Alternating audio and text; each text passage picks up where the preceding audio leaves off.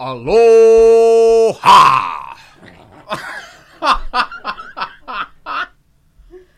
that was not funny. What is wrong with you? I gave it my best shot.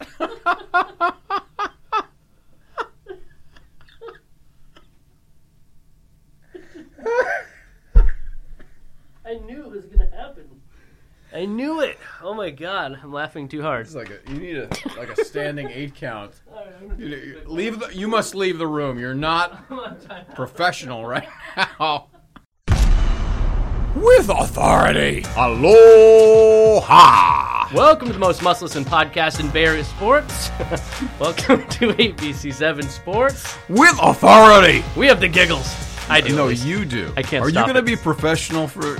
this is like the sixth time we've tried to start this podcast, and you keep cracking up. I don't. You told me a story about Escape from Alcatraz, and ever since then, you basically are just can't function. The best parts of this show are when we're not recording. I wish we could somehow invert that and then entertain everybody. A lot of it would have to be bleeped out, but that's. That's possibly true. But true. we're on episode twenty. They said we couldn't make it this long. We actually were told when we first started doing this that if we could make it to five, it would be a monumental accomplishment. Based on the, the, the previous five takes I witnessed, I, I, I'm kind of siding with the others at this point. But anyway, coming off the Bay Bridge series, are either of these teams, the A's or the Giants, going to the playoffs? And I say, nay. Whoa. Yeah, I know that's uh, gonna. It's a low blow for you. Uh, we're gonna interview a man who started out dirt poor and has dominated his sport for decades. May the force be with him, John Force, Hot Rod King. Also, we uh, sneak preview. Not too many people have been in there inside the Chase Center, which will be uh, unveiled for the media, I believe, in a little over a week, maybe a week and a half. But the best features that we saw when we went behind the scenes of the Chase Center, plus Antonio Brown's circumcision. No, next, no, he he Oh, no. described his feet as being circumcised, which is an odd way to describe frostbite. yes, it's very odd. The whole thing's been odd, including the helmet saga. We'll get into that a little bit. We, we have a lot of different takes on Are that. you composed now? Are you able to? I think I'm good. Okay, This all right. show has started. It's not funny anymore. Okay. Well, yeah, that's, uh, unfortunately, that is what many of the would-be sponsors have also said. So, my take on the A's and Giants at this point. Well, we had we should say first of all, two games in San Francisco. We had a chance to go to the night game. Love the energy and the buzz in the crowd. Yes. Absolutely. And you know what? I think that a lot of people try to kind of hate on the overhype of the Bay Bridge series. It's just a regular season game. The teams aren't even in the same division. So there's a lot of takes out there that it's just not that special. The whole drama's within the fans, not really on the field. And I don't really get mm. that sense a lot of the time. I, growing up in the Bay Area, always really look forward to this series because if you grew up here, you had friends that were Giants fans if you were an A's fan, and vice versa. And you spent all year doing the whole, like, what if, the argument. And then when the games actually were played, it was really fun to really just sit there and enjoy it with your friends. Everybody's kind of reunited, even from a media standpoint. Right. Us being out there that night, you see everybody come together from the media landscape in addition to the fan bases, and it's just a cool get together. I really enjoy the atmosphere. Except you hate the split caps. I hate the split caps. You've got to pick a side, and I it's, just think it's just annoying. They don't look great. They look stupid. Yeah, and then the jerseys, the split jerseys, are even worse. I mean, if you grew up in the Bay Area, what fun is it debating and arguing and bantering with people if you're a fan of both? Well, it's okay to be a fan of both. I just I mean, it's alright the like designs both, aren't that pretty. Uh, the only true. thing that's worse, I saw the Lakers Clippers split Oh. cap. That is absolutely that makes. I mean, the the Giants A's split cap looks like a work of art compared to the the Clippers Lakers thing. It's just it's horrid. But anyway, I would make the case after being out there, and you know, look, it's a, a large enough sample size. We're 120 games in, and obviously the A's are the better team. That's not a shocker. That's not. Uh, there's no hot take there. Okay, I mean, uh, they're 68 and 52 as we tape, and we gave people a chance to make easy money in episode Easy free money. episode five, taking the over. What was it, 83 and a half Yeah. on win total? Yeah. I mean, they're going to blow past that. But I would make the case that both of these teams are unarmed and dangerous as opposed to armed and dangerous because once you get past Madison Bumgarner on the Giants side and Mike Fiers on the A's side, you have a whole bunch of question marks, and I don't know about any of these guys. I mean, Jeff Samar has been pitching well. Uh, the A's have a couple of guys in the rotation who have done well. I mean, we're coming off of Homer Bailey dominating the Giants again. Also, Chris Bassitt.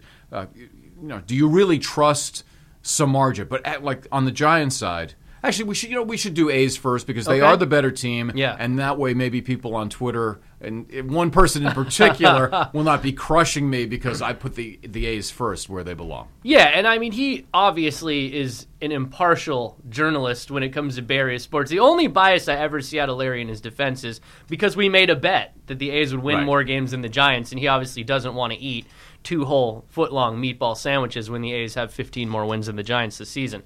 So you look at it on paper going Mm-hmm. into this year, and you go, wow, like they, I don't know how they're going to cobble together a rotation that has any level of success. Agreed. Now, what they've actually done is beyond impressive in my mind because, you know, Mike Fiers is their de facto ace, but on most other teams, he's probably not an ace.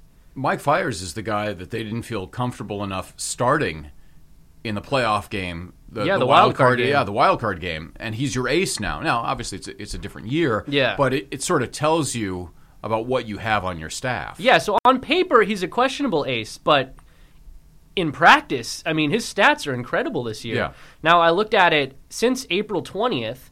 He hasn't given up more than four runs. He has a 9 and 0 win streak mm-hmm. going, personal win streak, not team win Mm-hmm. Right, streak, right. but 9 and 0 in record for himself, even though I think wins and losses are like the most pointless stat in baseball. It's still impressive to be 9 and 0 over your last 17 starts. You look at Brett Anderson, who in the world would have thought that at this point in the season he'd have an ERA under 4? I mean, it's unbelievable. He has 10 wins. Right. Again, a pointless stat, but you look at the numbers and you go, wow, like, that's more than anybody expected. And Chris Bassitt has been fantastic, too, for them. So you look at their rotation. I mean, with Tanner Roark coming in, too, who's a solid middle of the rotation guy. You know you have, I say this many, many times, Sean Manaea coming back. he is right there. He's pitching well in AAA. And then Jesus Luzardo, he's, Come he's on. like, Are you going to die on this hill? I'm going to die on this hill die on? because you know what? I remember, you know, when Rich Harden was coming up, you would hear all these just incredible stories about just the pure raw ability of this guy, and he was supposed to just be the next great thing, and it was just injuries, injuries, Right. injuries, injuries, and you just really never got to see what a healthy Rich Harden could look like, and I fear that that might be what happens with Jesus Luzardo. It might be a little too early still, but he has had Tommy John. He's had a bunch of different issues this season. But if this guy can come in and be healthy, you're talking a lefty with crazy heat and crazy skills. So that will shore up a bit that rotation. Well, there's a lot of ifs there, but Yeah. I mean, if I tell you your rotation is Mike Fiers, Brett Anderson, Homer Bailey, Tanner Roark, and Chris Bassitt, that scares nobody. It doesn't. Absolutely. You know who's scared? Nobody. Jim A's Harbaugh. Um, and as we tape, they're two back of the Rays, Mm-hmm. one back in the loss column. So we'll see. But I just the irony when we're talking about unarmed and dangerous is when we were looking at the A's, I thought the bullpen was going to be That was supposed to be the strength. Right, and and some of these starting pitchers have been surprisingly effective. I think you would say based on their career resumes. Mm-hmm. But the bullpen has been, in fact, they almost you know blew the game today. So you just don't really know. It just doesn't feel like there's going to be, again, unless Sean Manaea comes back and he's at ace level. It just doesn't feel right to me. It just doesn't feel like this is. To use one of your favorite lines, team of destiny sort of thing. I don't think I want to label anybody that anymore. Oh, yeah, That yeah. does not work out well for us. Yeah, just ask the San Jose Sharks about that label from Casey Pratt. Sorry, Sharky. Yeah, Um, but yeah, if you turn it over to the Giants, you have Mad Bum and then well, Shark, who's pitched all right. Effectively better than I would have guessed in the last month or so. I mean, he's he's had some really quality starts, and then it's just oh, Tyler Beede, Shaun Anderson, Conner Menez. I mean, Beede, ERA over five. Anderson, ERA over five. Menez, ERA over seven. And there's no way you can make. Remember, like a few weeks ago, we were romanticizing this whole coming up to the trade deadline. Yeah. Giants, they're making a push. They got Dickerson. D- d- you know, I mean, the, the whole chant, and everybody's going crazy. He gets hurt. Yeah. The offense falls apart. And now you've got Mad Bum and Shark, and then three guys that can't get you through inning five. There's no way to to, to, put together a run when you know it's it, it's win one lose two win one now for a while they were winning series series series you know taking two out of three.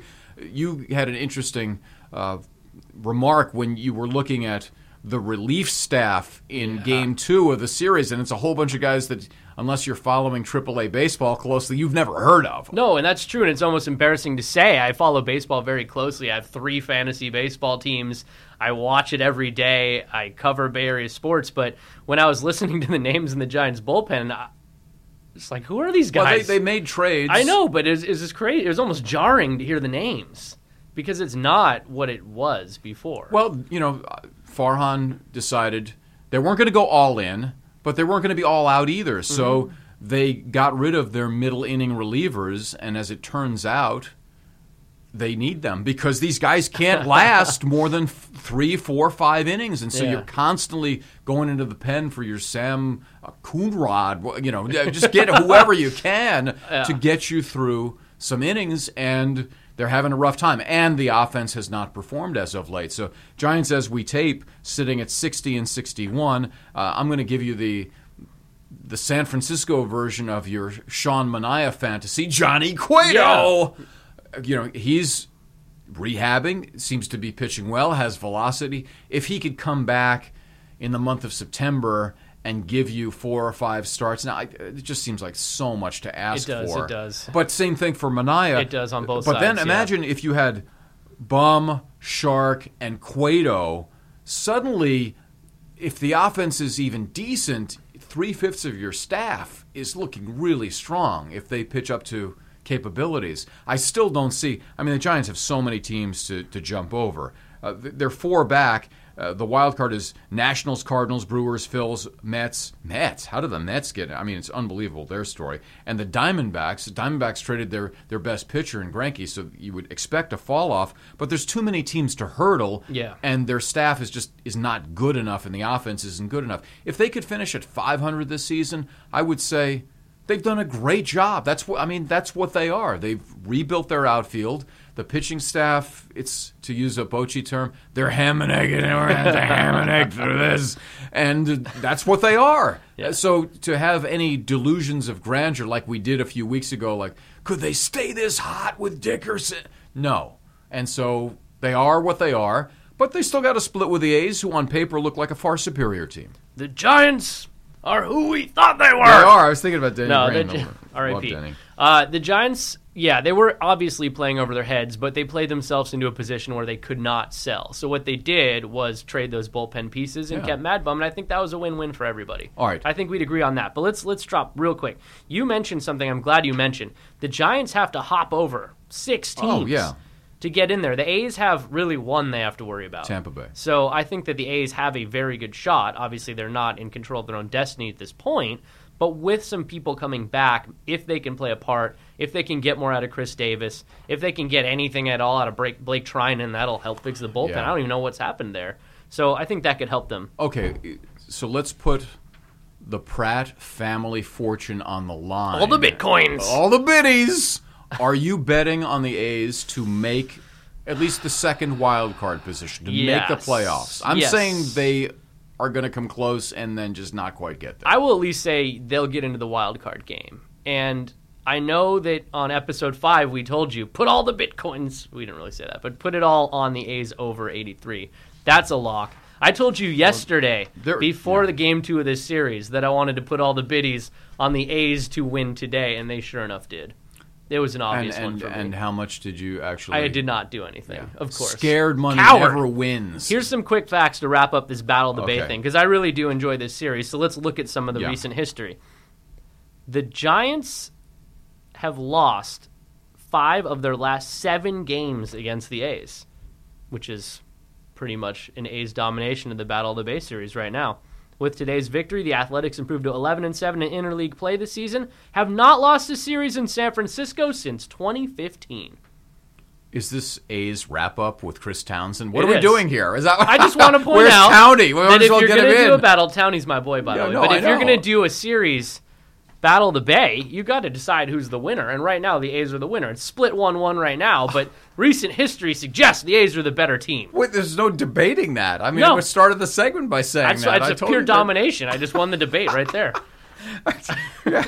Okay, whatever. I mean, I yeah, the, their record is 68 and 52. They're 16 games over They're the better team. Yeah, they are better. But They need to be 15 But- games better though if Larry's going to eat those meatball sandwiches. well, the other thing is they shouldn't be splitting with the Giants. Well, you give them the Mad Bum game. You throw Okay, that out all the Well, They'll Mad probably gonna- face them again in the next right, series, uh, though. Exactly. So. So you're going to split again? Well, if they split, Mr. uh, Going to the then we'll just go back to all these stats that suggest they're the better team. Okay. We'll go with that. All right. Uh, more on A's wrap up when we come back.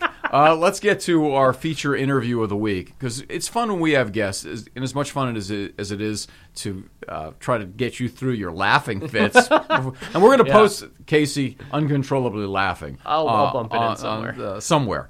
Um, but we had a chance to interview a man who started out just dirt poor. His family had absolutely nothing, and I just want to uh, set up this story because we didn't get a chance to do it in the in the formal interview with John Force, the Hot Rod King. But his family, they worked in orchards and they picked fruit and vegetables.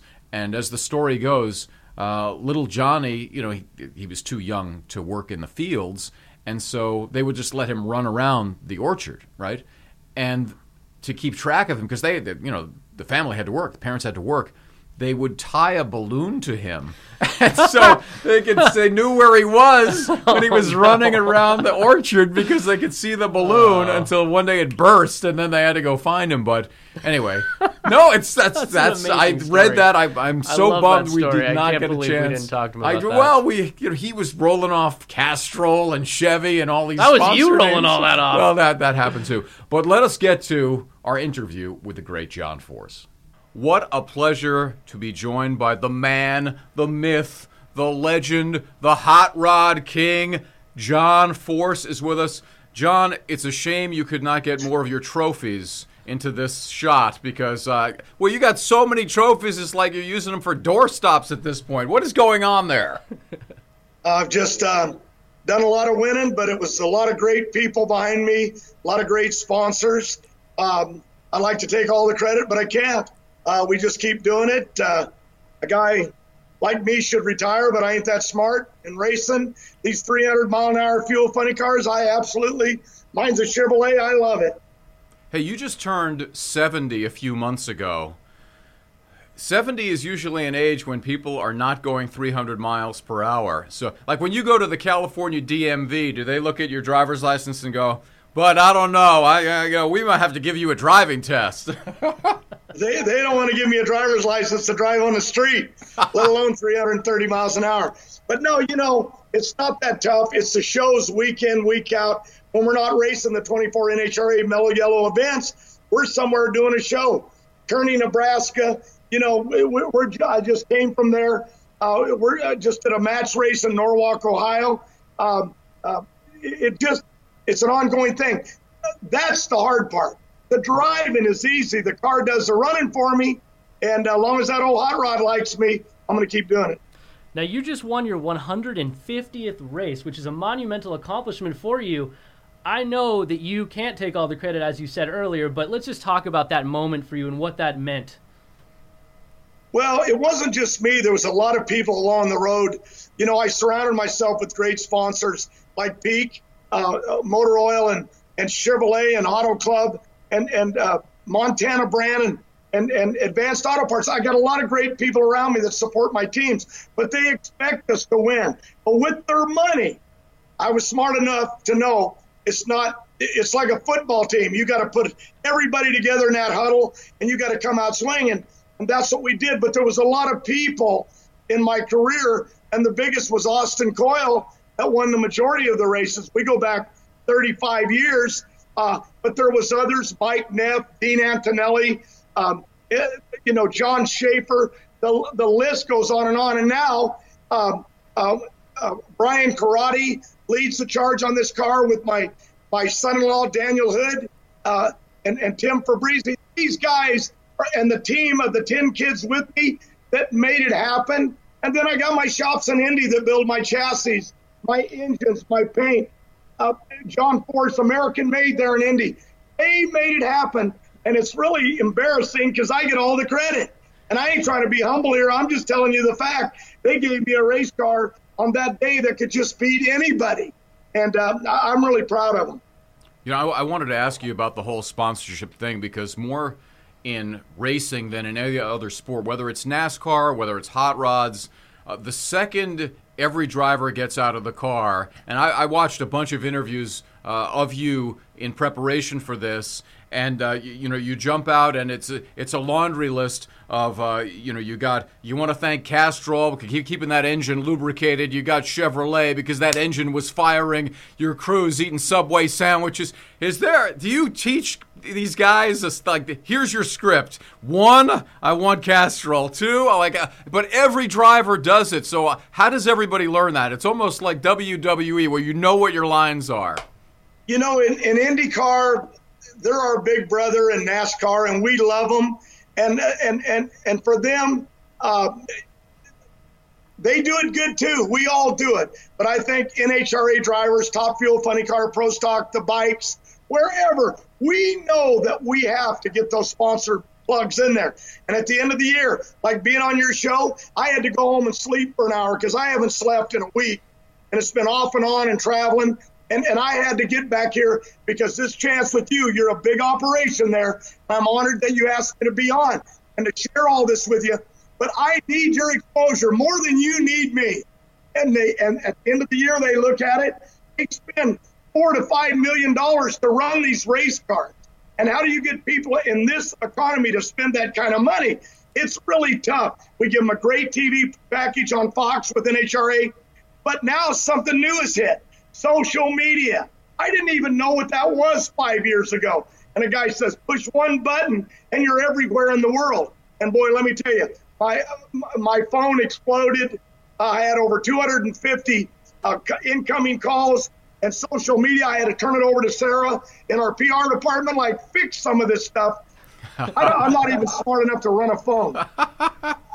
Hey, you know, you talk about the convenience of social media. Obviously, you have great sponsors. There's a ton of money in it for you now. But it wasn't always this easy, right? I mean, can you take us back to your roots a little bit? Like, how did you learn at first that this was your calling in life? I know you haven't always had it this easy. Well, first, let me say we are a family here in NHRA. The young kid that won the same day as me, and he swore he was going to get his first win, Austin Prock in Top Fuel in that Montana brand. He was going to get it on the day I won 150. He told me that months ago, and man, he did, and it was just amazing. But I raced his grandpa, and at Tom Prock years ago, 40 something years ago, and and and then his his dad, uh, uh, Jimmy Prock, uh, runs the Auto Club car, a Chevrolet that's in the points lead, and I moved up to second to them. But uh, uh Jimmy Prock won five or ten races with me, tuning for me. So they were all part of this 150. But it it really is just amazing how these kids can work seven days a week. They live it. They love the road. Uh, this is our life. And uh, we give our life to NHRA drag racing. We give it to the fans. We give it to the sponsors. And the fans are unbelievable. Seattle was the place I grew up, and they were unbelievable. I went in the stands with them because it was just a moment when I won, like, oh man, get this monkey off my back. But then I found out the monkey's the one that got my head right.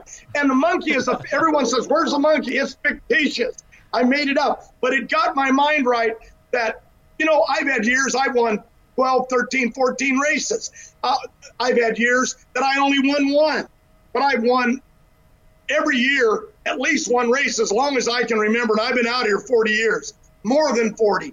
But on that day, everything went right. And I got to give credit to that make believe animal that I created, that little monkey, that he got me focus on the car. You don't know your race car. You better love it. You better live it. You better smell it, breathe it, eat it, and, and that wind will come. You oh, know, I'm glad it's over. But I love that monkey.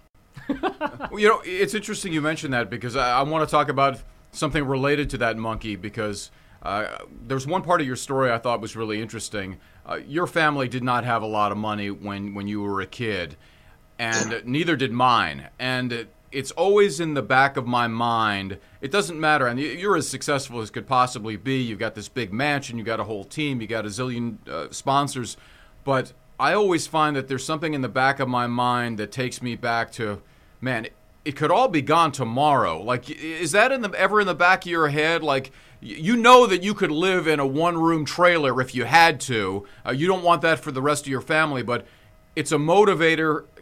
It's got to be a motivator for you. You guys are smart because you hit it right on the head.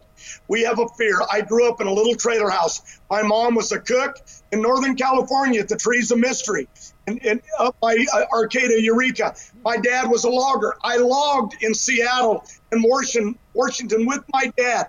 I'm we were strawberry pickers. My mom was always a cook. My dad a trucker. And I lived in this little trailer house with five brothers and sisters. And I ain't going back to that trailer house. Never. And the day, the day I got a car, I've lived in cars and motorcycles since I was 14 years old. Because you know why? It was an escape. You could get in your car at a 54 Chevy. When I was 15 and a half, I had a driver's license that my mom helped me get just so I could get to work at Denny's restaurant. And what I'm saying is, you don't want to go back, so you keep working. But in that car, why I fell in love with cars, you carry your school books, your football helmet, your girlfriend's picture, everything's in that car. So at the end of the day, you ain't going back, or you going back where you came from, and I ain't, I ain't going back either. And I'm going to race till I drop and that could be any day. The pain is taking its toll on me. Oh man! I mean, you mentioned having your girlfriend's picture in the car. I mean, what do you attribute? You know, your wife has been a big part of this as well, and she was obviously behind the scenes in a lot of ways, helping you through all this. So, I mean, how much credit do you give her, your family, who you now get to race with? I mean, how much credit do they deserve here too? Well, all of it. Uh, you know, if, if you don't have a wife that'll allow you to, to be this we're rodeo people. We're on the road week after week. Uh, I mean, I finally got home yesterday. Uh, we raced till two in the morning in Ohio. I got home at, at, at probably two in the afternoon. My son Jacob, him and Noah, and my granddaughter Autumn, they drive junior dragsters and they play football and, and, and hockey and sports and stuff. But at the end of the day, I got home to the birthday party. It was like, please, in Chicago, don't let this plane be late. I got to get home to that grandbaby because my girls grew up Ashley, Adria, Brittany, Courtney, and they're all part of the business. And they drive fuel funny cars and top fuel dragsters. They've won championships. But what I'm saying is, they were all there for me for that 150. That was big. Everybody said, You're going after Richard Petty. I never, I know Richard, but not very well. But I don't even, I've never raced him. So those are my heroes the Don Prudhommes, the Kenny Bernsteins uh, you know, Earnhardt, the guys I grew up with, watching. I love them. I don't want to be them. I'm not them. I just want to be a great racer. And I want the fans to love what I do so I can keep the sponsors and do what I love. But my wife was there for every championship win with a, with three babies, one on one hip, one on the other. My other daughter Adria was there. We all part of that, and and and and the win finally came. 150 was a little tricky. It took me 24 events, a year to get that win. And it's like, man, is something wrong with me? Have I hit my head? Yeah, four times last year. I got more miles in a helicopter to the hospital and, and in an ambulance than I had on the racetrack. I crashed four times within four months. And they said, man, you, you're, you need to get over this stuff. You need to go, go to, go do something find a hobby. Fishing. But I don't know how to golf. I don't know how to fish. You know what I'm saying? All I do is race. And that's my whole life. And I get to talk to people like you and be on TV. And uh, I love it. I got a question for you because uh, I'm from Hawaii. So uh, every year, my daughter and I would race on the beach, and I'd give her a head start, and we'd run like a quarter mile on the sand. And, uh, you know, I wanted her to, to be close to me, and I'd give her that head start And then one year, she just smoked me. and that was it. The tables turned. So you got three daughters racing. I know you want them to do well, but what's it like internally? Because, I mean, I, I, I love for my girls to do great things, but not when they're leaving me in the dust on the beach. How about for you on the track? But you got to put on three hats. Number one, you're an owner. So when your girls drive, and three of them drove, and, and my fourth daughter, Adria, she runs the money in the company. I ain't smart. I can't even count the money. She does it all. But what I'm saying is, the other three girls that chose to drive, um, I, I couldn't believe at 16. They, they didn't want cars, they wanted pickup trucks. You know what I mean? And it's like, we're going to the races. We want to be part of it. And then they got in that loop of racing, going to college. They all got their four year degrees. But what I found along the way, and I didn't even realize they did it so they could see their dad. And mom would bring them at, at, at during the holidays and during the summer. And, and they, they wanted to be around their dad. And I think that was key. We go to Hawaii. We, all, we, we, we go to all the islands, but we love Maui and I can't run. I had polio as a kid. I, I wanted to play football in high school and college, and I did, but I was never going to make it. In the pros, I got a car to do the running for me. But my girls, they excelled. But I told them, you got to get an education first because it's a computer world now, and it's social media, and it's B&B business. It ain't like just a sign on a race car. But I told my girls, what's really, really important is I got to put on three hats and I got to be your boss. You got to drive the car, you got to do the show, you got to do the work, you got to do the interviews, no matter how tired you got, or we don't have a sponsor and you don't race. Number two, I had to put on a hat and get in the car and race them. And that's the hardest thing to do is to beat your own kid. Robert Hight, my son-in-law that's married to Adria, I, I tell him, I got to go up against you and I got to fight you like you're the enemy. And, and he does the same thing against me. But you have to put on that hat. You want to win that driver's hat, but you also want them to win. And then it's your kid. And when you look at your kid in a helmet sitting in a race car, you've seen her on fire end over end, and you look at her and they're taking her to the hospital, and you look at them little old eyes in that helmet. It ain't no different than the first time I put her on a tricycle when she was five, and she looked at me, Dad, I'm scared. And that was probably the, the greatest pain I ever had with Courtney. And looked at and she goes, Dad, I'm scared. And it was like, oh man. And she was my tough kid. She'd fight the men. But she had had some crashes and some head injuries, and she was worried. I said, baby, you got to put that behind you, and you got to trust your dad, and you got to believe in God. Because we do here at John Force Racing, not, and I won't get into religion or politics, I'm sorry. But what I'm saying is, I have to put on three hats. And then when I beat them, you know, that hurts. When they beat me, it hurts me. But we've made it together as a family, and the forces are together. And drag racing is a family. They're still together. Now I'm part of your family. That's right. Hey, was that the scaredest you've ever been when when Courtney got hurt? Because you know when when stuff happens to us, we try to you know grit our teeth and get through it. But did you have a panic attack when she went to the hospital? Is that true? I, I actually went down on my motorcycle, and the ambulance was out on the track getting Ashley one year, and I crashed, and they ended up taking me to the hospital. And I was just going to see if she was. She goes, "What's wrong with Dad?" He was already out of the car. But I happened. Brittany rolled into over end after she won the championship, um, and, and and she um, rolled into over end right in front of me, and I just come out of the hospital at the opening race of Pomona. Wow. And yeah, you're terrified when you see these little kids. Courtney, the same thing. They've been through the drill. They get tough. They get back. Let me tell you, Women are tougher than men if you want to know how I feel, because I've seen them go through stuff that I even looked at and said, oh my God, why would you want to get back in that 10,000 horsepower, 330 miles an hour in less than four seconds down a racetrack knowing that the monster's in there, it'll get you. It got me. It, it got one of my drivers, Eric Medlin, uh, in Gainesville years back, and we love him. We pray to him every day a great young kid up and coming, just great. But things go wrong. It don't happen very often. We have a really good sport, but that's how I got Force American Made, working with his dad, working with Pro, working with the military army. How do we build better helmets? How do we build better chassis? How do we protect these kids that don't have a clue what's out there? And that's why at my age, I made a, a lot of money. I don't have time to go home and spend it.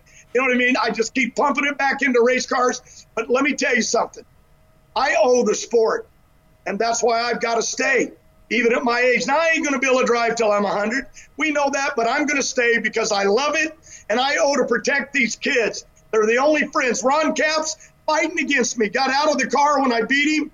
He didn't want that 150 thrown on him that he lost to me, but he was the first guy to hug me, jumping up and down like a kid, excited because they are kids. And and and so uh, I, I'm not as good as these kids anymore, even though I'm winning. I'm seeing the points. They are better than me, and I got to find every moment to win and what I can do to just stay in the game. These kids are the future of our sport. Robert Hight, my kids. So God bless them. I love it, and I know I'm eating up too much time. oh no, you know, you know that really hits close to home too. My daughter had heart surgery. I also have another young daughter who I'm trying to get to ride a bike right now, which is obviously very difficult. I can't even imagine what you did. Also cool, Ashley, Brittany, Courtney, ABC, and that is where you're joining us right now. ABC. So you are a part of the family. We're we're together. Ashley, Brittany, but I want to tell you, your girl, how old is she? Uh, I have a six-year-old and I have a two-year-old. Well, the one that had the surgery, tell her we love her here at John Force Racing and, and, and NHRA. And I'll tell you why. Because what she went through, can you imagine a little kid to go through that? The fear of the unknown. But mm-hmm. now she's done it. She's a fighter. She will take that. I take a negative and I make it positive. And that little girl of you is going to be a fighter. She may be running this country someday, and I hope so. Yeah, she's already a badass, two years old, and she is as tough as they come. So she's running his You nailed house. it. Yeah, nailed, running my house right now as we speak. Hey, we got to run, but I, I just want to thank you for your time. And uh, you have one line that I love. Uh, I'm going to mention it to my bosses because you said you work four seconds a day, right? Right down that strip. That's my goal. Four seconds a day in this company. We'll see how it goes. it, it, it's what it's all about. I really love what I do, and thank you for having me on. And John Force says it ain't over till I say it's over. I'm going to be around a while to entertain them. Awesome. Wonderful. Thanks awesome. so much. I hope John Force gets to keep going for as long as humanly possible. It's amazing he's done it this long. I love talking to him. That dude I mean, is pure even energy. with the thousand sponsor mentions. But I just love the rags to riches story because I mean, literally, when you start with nothing and you make it to the top, and he's 70 years old. Unreal. I mean, he's supposed to be retired at this point. Most people at 70 are done. You're packing it in, and he's still traveling. And before we started taping, he said he had like one hour of sleep. That's all he needed, one hour of sleep. I mean, so I, I think he's just a fantastic representative of not just the hot rod racing, uh, you know, the drags and all that, but just sports in general. I mean, his mm-hmm. positive energy is so infectious. I just love you know hearing him, and uh, I, I could talk to John Force every day. Yeah, just a fantastic guy. Now, John Force has the keys to some of the most amazing hot rods you'd ever see.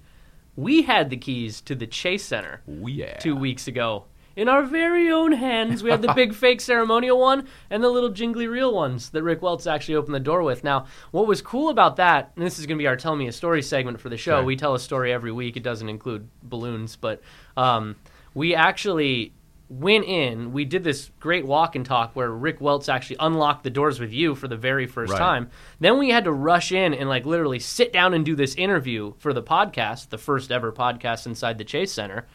And as Rick left, then you, Raymond Ritter, Leonard, and I actually had a chance to go see everything. So we recorded right. this whole podcast about the Chase Center, having only really taken a sneak peek. So I thought it would be cool for us to kind of just tell our impressions, having seen like all the finishing touches in there. There's a lot of stuff already done, and so we saw everything in there. Well, I don't know if we saw everything. Well, we saw pretty much. We saw everything. what they let us see. No, we went everywhere. We didn't see.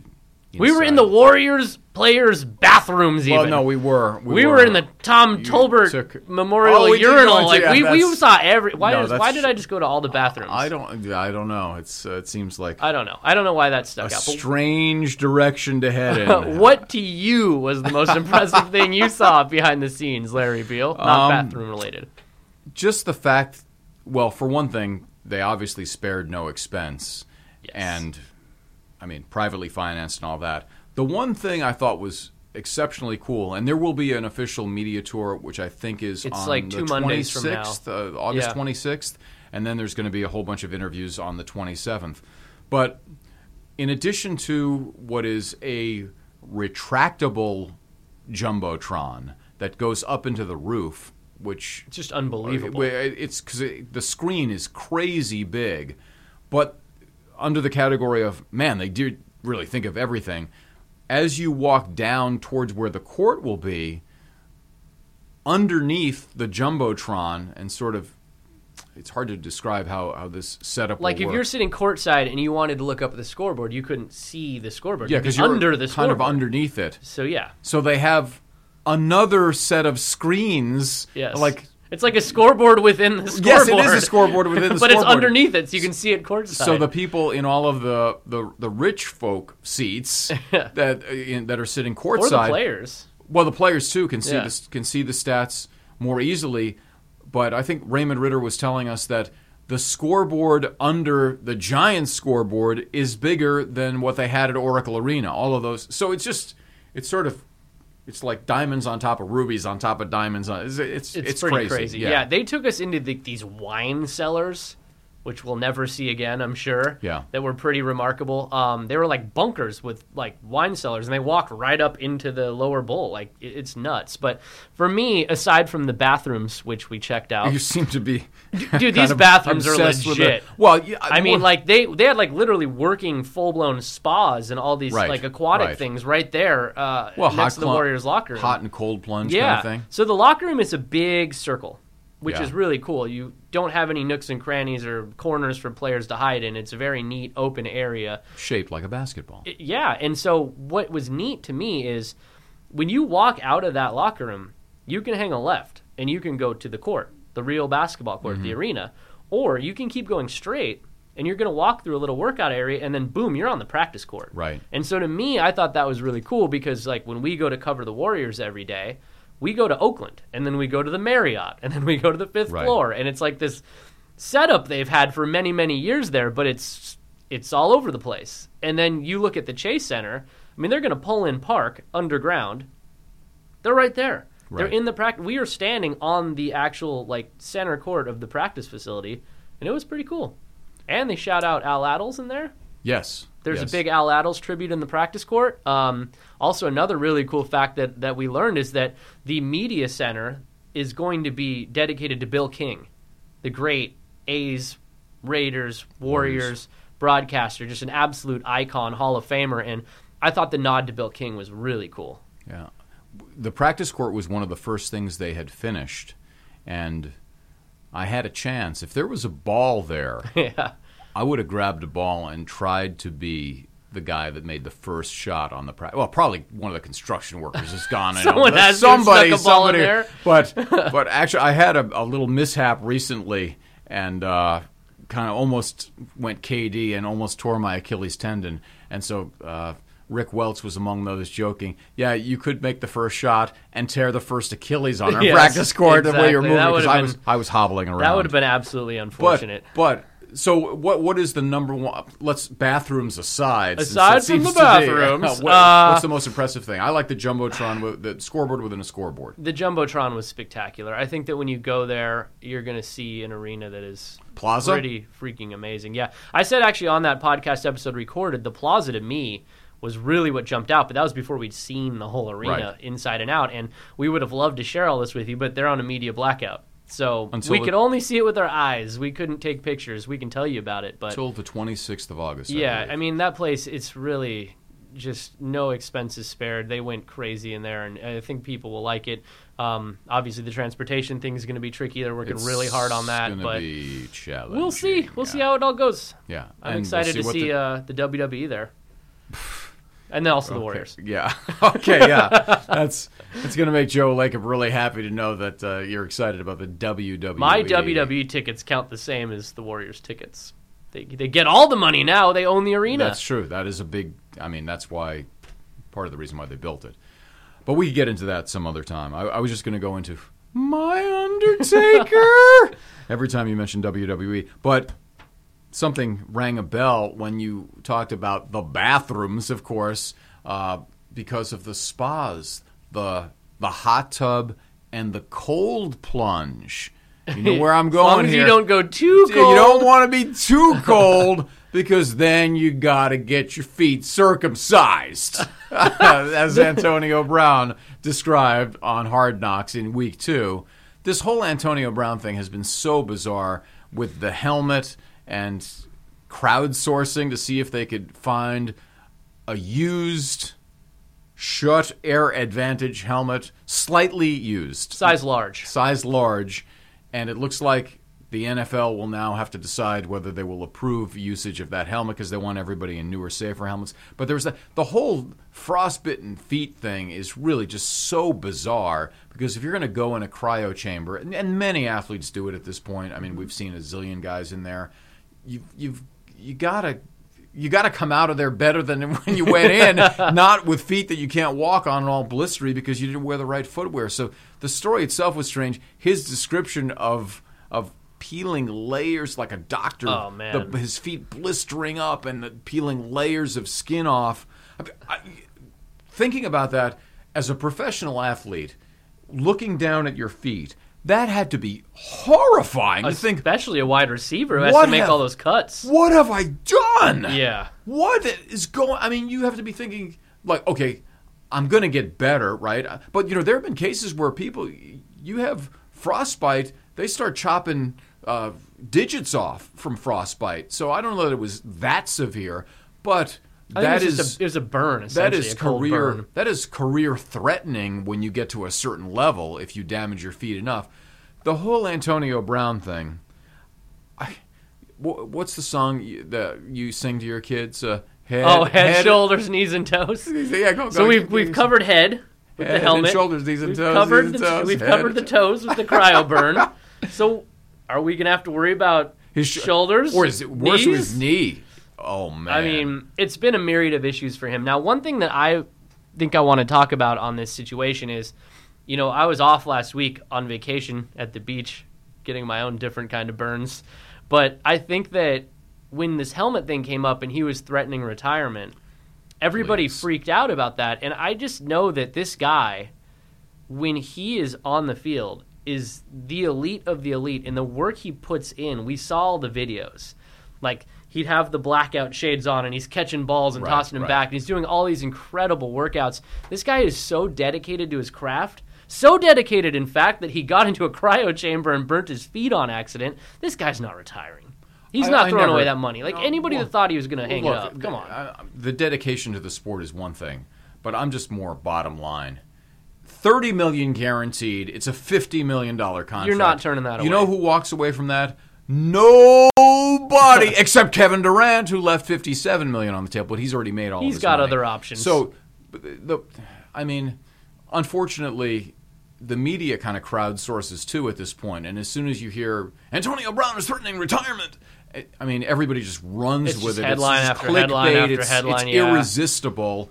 Now, some of the issues that Mike Silver from NFL Network brought up in uh, what was a fantastic kind of 20 tweet description of AB's Raider experience suggests that there may be some problems. Like he's not locked in when they're doing the meetings. He's on an Mm. iPad, fooling around, whatever, the cell phone, this, that. We saw this with the Steelers where they said, yeah, we know he's one of the best receivers in football, maybe the best. You can have him for a third and a fifth rounder, and we'll drive him to the airport. So when you when you look at his resume and his skill set, and then look at the Steelers side of it, like, oh, we were we were ready for this dude to get out of town. But he was trying to get out of town. He Well, was I- acting up to get out of town. Well, of course. He was But- getting out of town. but has he stopped acting up? It has been a bit of a circus so we far. we haven't played. It has. He hasn't played one game. The Raiders have one game under their belt. He doesn't uh, need to though. No, I, the, the preseason doesn't matter. Look, when they play week one, I'm sure he's going to be fine, and you'll probably get him on your fantasy I'm team. going to win more money with AD this year. I do it every But year. the question is, like, I would wonder if you could on Hard Knocks give Jon Gruden some truth serum and wire him up to, to the polygraph and say, how many headaches? Have you already had more headaches with Antonio Brown than you expected? I think that thing would be going. But jumping the off. headaches will be worth it. They have to be. When he gets on the field, he makes Derek Carr better. He makes the receivers better. He makes the cornerbacks that cover him in practice better. He makes everybody around him better when he's on the field. Can he get on the field? Well, he will. He's gotta be on the feet- field. His feet will get better. So that's the It problem. just seems like Let's wait till he's on the field. Then we'll see. I'm an I'm an Antonio Brown guy. I'm, I, AB I. I love watching him play. It's Yeah. all the other stuff that is just like, really, dude. I if mean, you're an elite wide receiver that doesn't I have know. a bunch of issues, are you really an elite wide receiver? probably Terrell Owens would say no. I mean, seriously. I was thinking about it this week, and, and I was just thinking back to the video of T.O. doing the sit ups Ah, in Philadelphia when he was holding out. And there was, you know, remember, and we, we had him on our post game show, the NBA post game show, just a few months ago because he, he's a big Warriors fan and he, he loves to hoop. But yeah, no, I- there's a lot of receivers that are divas. And uh, I just wonder whether this is going to be worth the investment. Does he make it to Vegas with this team before Jon Gruden wants to strangle him? I'm not sure. He may want to strangle him, but he won't, and he will make it to Vegas. And I don't All think right. the Raiders are going to be a great team this year, but I think they'll be far better with Antonio Brown. There's no, there's just no debating that. Well, he's he is a great player. Yeah. He's a great player, but he is much like nitroglycerin because you toss it up in the air, you better catch it because if it drops, boom. so we'll see. Time for Leonard to drop his question of the week. He didn't set up his microphone. Uh, wow. Yell it. Wow. Why were you guys laughing so much at the beginning of this podcast? That is a good that is a good question. Are you blaming me? Fire it off. Let's see it. No, that was his oh, That was question. my question. Oh, that was literally. Oh, I think. Leonard I think what happened here is Leonard was unprepared with so a question. He what forgot. happened is before this podcast i don't know why but larry started his usual aloha which is automatic and and broke down halfway through No. and i don't know why but that set us off into this like like this like middle school giggling fit that i think we were both in a lot of trouble but i couldn't shake it i had to leave i literally left the room But I thought it started with your Oh, bizarre Alcatraz story. That your theory on how the guys. Uh, I know Supposedly- how the guys got off Alcatraz, and I told the story before the pod. I will save that. I'll tell it next week. How about that? I'll do my. that- I'll go do all the deep dive the- research. okay. We're gonna talk about how they got off Alcatraz next week on this very podcast. What a tease! What a tease! I know how they got off, and they did. get You off. think they, they were not eaten by sharks? They didn't drown. No, they never found the bodies. You know. No, they made it out. Okay. They made it to Brazil. Brazil. Brazil. Like Bobo Brazil. You remember Bobo Yeah. Brazil? Wrestler. You're a big WWE guy. I'm a historian of. WWE. okay. So at this point, since you've teased this big Alcatraz knowledge that you're going to be dropping Mm-hmm. on everybody, probably they should subscribe to make sure that they don't miss next week's That's pod. a fantastic point because if you don't subscribe, you might miss it. We won't tweet it. We'll probably make you actually come find it. So subscribe. Where can you find us? iTunes, Spotify. Those are our two favorites right now. YouTube, where you can actually see all this nonsense, including me smacking my head on the table giggling. And we're also on Google Play and on abc7news.com slash with authority. a lot of platforms. Any platform you need, we'll find a way to be there for you, the listener. That's it. Episode 20 in the books, and we say, Aloha! Stop laughing. With authority. Just go ahead. All right, here we go. Three, two, one. Aloha! Ah! oh, we're not. Re- I am not ready to perform. Oh, that's the open. That's the show open now. We're I gotta get some water. I need to hydrate. It's hundred degrees outside, Leonard. All right. just get it out. Why? Why is this happening?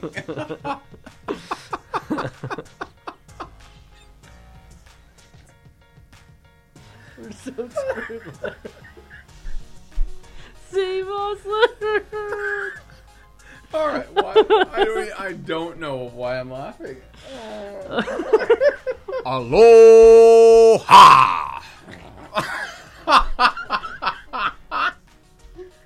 that was not funny. What is wrong with you? I gave it my best shot.